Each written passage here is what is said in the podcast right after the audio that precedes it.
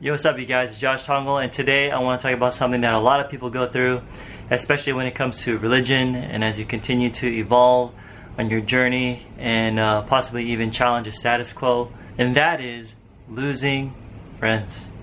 Hmm.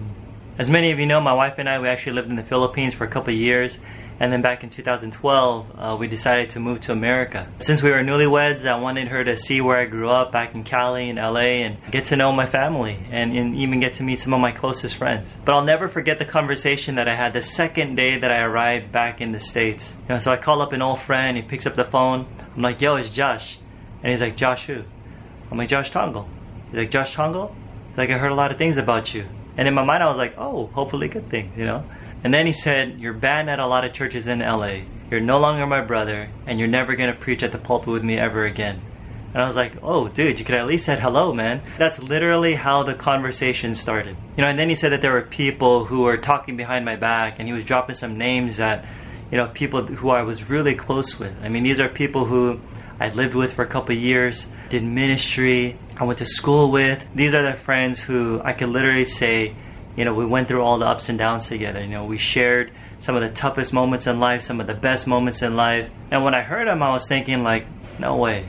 You know, because this guy, to be honest, he tends to exaggerate things. You know, I've, I've heard him share stories before, and, you know, I've heard him exaggerate stories at times. So I was thinking maybe he's exaggerating this time as well. And then he said, you know, Josh, if you were in Korea, you'd be considered a cult leader because you reject penal substitution without getting all technical and stuff like that. I have a whole video on penal substitution, look it up. And then this guy went off on me for like a good 30 minutes, or at least it felt that way. And at one point I asked him, Is this how you treat people who have beliefs different than yours? You know, is this how you would treat a Buddhist or a Muslim or an atheist? But the question that really got him to chill and to relax was when I asked him, Are we only friends because of doctrine? Or do you really love me as a friend?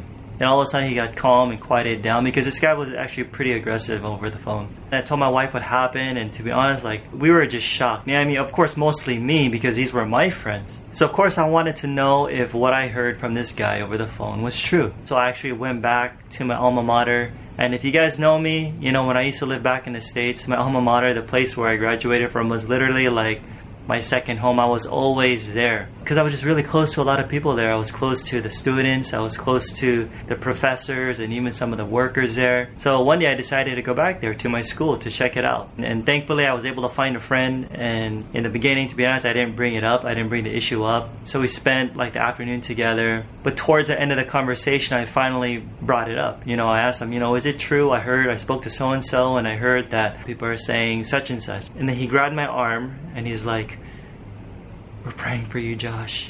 With this really concerned look on his face, as though I were lost. And then for the next couple of years, of you know, because we were in the States for three years, I would hear about one friend after the other who decided to stay away from me because of my beliefs, and even hearing about some of my professors being concerned about me. And it's crazy because I'd even see people on campus who would see me and then all of a sudden they'd look away and then just ignore me and just walk right past by me. I mean, these are folks who really looked up to me back in the day that I literally counseled and I would teach them and train them. And I was like, whoa, you know? But in a way, I wasn't surprised because those people who I saw that would ignore me were actually being mentored by people who actually warn other people about false teachers and stuff like that. But it did hit me though, you know. So at one point I was like, "Oh man, I guess it's true."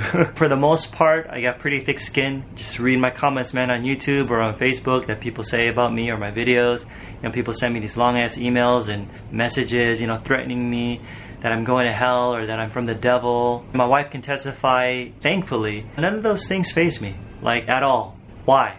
Because I understand the religious mindset. I understand that they're trying to be faithful to their version of God, their understanding of God, and their version of the Bible and how they interpret certain verses, you know, having to stay away from people. But when it came to seeing my closest friends, you know, start to distance themselves from me completely, yeah, of course it hurt. You know, I'm not to deny that. I remember one day when I was just chilling in the backyard at my parents' home, and I don't know if it was a weekend or whatever, but I was just chilling by myself. And then my dad comes out, and then he looks at me, and he's like, You have no more friends, huh? You know, and we just started laughing. Of course, it's like an exaggeration in a way. It's just that he noticed he didn't see the same people in my life like he used to. Because I used to chill with a lot of people back in the day. So I guess what surprised me the most wasn't the fact that my friends disagreed with me. That that's a given. I, I knew that coming back to America that my friends would disagree with me, but it was more so the fact that I thought that they'd at least be willing to meet up with me first. We could talk about it, agree to disagree, and then decide to stay away from me if that's what you feel that you need to do. You know what I'm saying? But at least hear me out first. But they didn't even want to meet up. Because, of course, throughout the years, I'd run into some people here and there, and they would tell me and say, you know, so and so is actually staying away from you. You know, because they some of them even go to the same churches. Some of them are just staying away from you because of your beliefs. And to be honest, I had no clue that my friends were watching my videos while I was while we were living here in the Philippines. I thought that they were just too busy with ministry and that they had other things to do than to watch their friends' sermons in the Philippines or whatever. And I guess another thing that surprised me was that instead of connecting with certain individuals that I thought that I would be chilling with again, I started to uh, reconnect with some of my old friends, the guys that I actually grew up with, my childhood friends. These are people that I literally grew up with. They're not into theology. They don't really go to church. Our background back in the day was like hip hop and all that stuff, and it just didn't bother these people. So that was nice, you know, to get reconnected. I could share a lot of stories, man. It's freaking nuts. You know, I remember the time when I was in, when I first moved out here to the Philippines. I was still single. I remember when this one megachurch pastor wanted to meet up with me. And so we met up one day, and I was like, So why'd you want to meet up? And then he told me that this one person who's actually a well-known rock star here in the Philippines, he was like, "Oh yeah, she actually warned me about you and said some things about you that weren't good, pretty much." And I was like, "So why'd you decide to meet up with me?" And then he said, "Because I wanted to know if it was true, and it's not true." And when I heard that, I was like, "Oh man." You know, that actually means a lot to me that here's a person who heard people talk shit about me, but yet here's this guy who's willing to take the time to find out for himself and not let other people do the thinking for him. And just to go back to this whole thing, you know, and just for several years, uh, because some of my, my former closest friends couldn't accept a lot of the changes in my life, we were no longer invited to birthdays, to weddings, you name it, just a lot of the precious moments that, that people can share in life. But here's the thing no matter how much negativity we've received, no matter how many friends we've lost, we can honestly say this we're okay. I'm okay. My wife is okay, I think. I'm joking. She's okay. You know, thankfully, I'm not bitter. Because honestly, folks, there's no reason to be bitter. It's just more of surprise. Because if people know me, they know that I'm the type that I'm not the type that really holds grudges. I don't get offended easily. Especially when you do the kind of work that I do and put out the certain content that I put out there. You can't get offended easily when you do this kind of stuff. Life goes on, right? You know, because I, I still love them. Even to this day, I still love them. And it's crazy because I'm a, I'm a very vivid dreamer right? I have a lot of lucid dreams too. But throughout the years, I've had dreams of some of my former closest friends, and it's so interesting that in all of those dreams, I feel nothing but love for my friends, no anger, no grudges, no bitterness, nothing. And in several of the dreams, I even remember when I would see them, I would be in tears, and I would just look at my friends and just be like, "What happened?" You know, because I, I just I just miss them. So why am I sharing all this, especially when it comes to religion. Because when you believe in an exclusive God and you want to be faithful to that version of God that you believe, then guess what? You'll be exclusive too. Which is why our beliefs about God, about life, about the Bible, stinking matter. So, what about you? Okay, you're obviously watching this video for a reason. Maybe you can relate to a lot of the things that I'm saying. You probably had similar experiences that I have when it comes to losing a lot of relationships. Maybe you've lost some of your closest friends because you left the church or you've been questioning a lot and people weren't appreciating that. You know, so those people that you lost in your life, you know, so were they not your real friends? You know, because a lot of people say that, you know, they're not your real friends.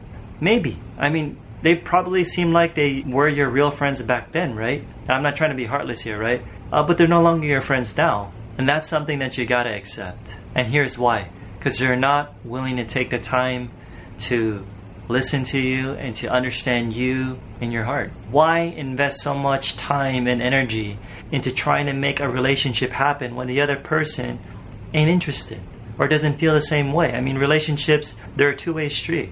You know, imagine someone only being your friend because you share the same faith or the same religion, where they can't accept you for you. They can't appreciate you for you despite all your differences, you know, why try to keep those relationships together. Especially when you can't be true to yourself whenever you're around them. How silly is that, man? For real. That's that's silly to me. You can miss them, you can revisit those good memories you had together, you can cherish them, but then you gotta stink in, move on. Thing is, folks, people change. We all change, some way more than others. So, what are you gonna do? You know, are you just gonna be like, you could have a pity party for yourself and be depressed, whatever, but you eventually gotta reach a point where you move on. You see, folks, here's some good news. It's not the end of the world, because there are countless people all over the world who are just like you right, who can identify and relate to your quote unquote spiritual journey and who are also longing for authentic relationships just like you and me, right? Okay, so you lost some friends, and I'm sure you've heard this already, but you'll gain new ones. You'll gain new friends in surprising ways. You lose some, you gain some, but it's a new chapter in your life now. But if you're the type of person who asks a lot of questions, who doesn't follow the majority for the sake of being true to your convictions, but yet you're still in the church or your environment is like a religious community, or maybe your religious faith no longer makes sense to you and you're probably an outspoken person in some ways. Remember, you gotta have some thick skin, man. You gotta have some thick skin. You gotta learn how to handle rejection. You gotta learn how to handle people labeling you, calling you names, calling you crazy, demonizing you, condemning you to hell. But here's the thing they just don't understand. But you can understand where they're coming from. A lot of us were there. We used to think the same way. So don't let it get to you, man. Don't let it get to you. I've seen it all. I've experienced a lot of things firsthand. And one day, people love you, right? And they're your friends. And they promote you and do all these things. And the next day, boom, you are the enemy. And they want nothing to do with you. And you're labeled as dangerous, just like that. It happens all the time. You know, have some variety in your life, for goodness sake. You know, of course, there are some beliefs that unite a lot of us that we can share in common. I don't deny that. But my point is this don't be limited to a particular group or religious group. Appreciate other people's perspectives. People can say, but Josh, all my friends are gone. I met them all at church. What am I going to do?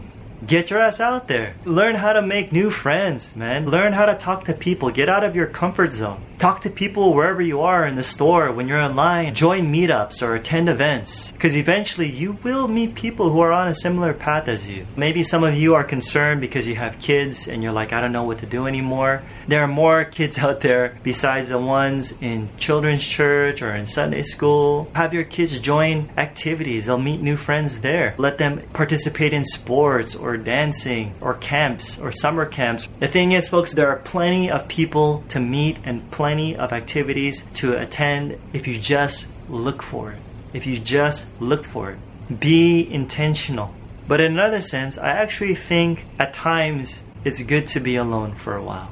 At least to some degree. Not not completely alone, but just away from a lot of the noise. To have time to yourself. Cherish those moments of being alone for a while. Don't just try to find yourself, but create yourself.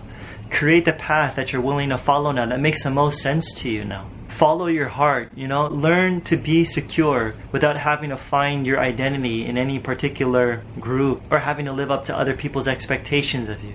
Be true to you. Figure out what you really want to do with your life. Back then, I had such a big network of people that I was connected with, different friends and ministries, people promoting each other. Then, as I began to question things more and more, then my circle of friends got smaller and smaller. And I lost a lot of speaking opportunities, etc. But you know what? It's all good. You know what I'm saying? I just had I had to roll with the punches.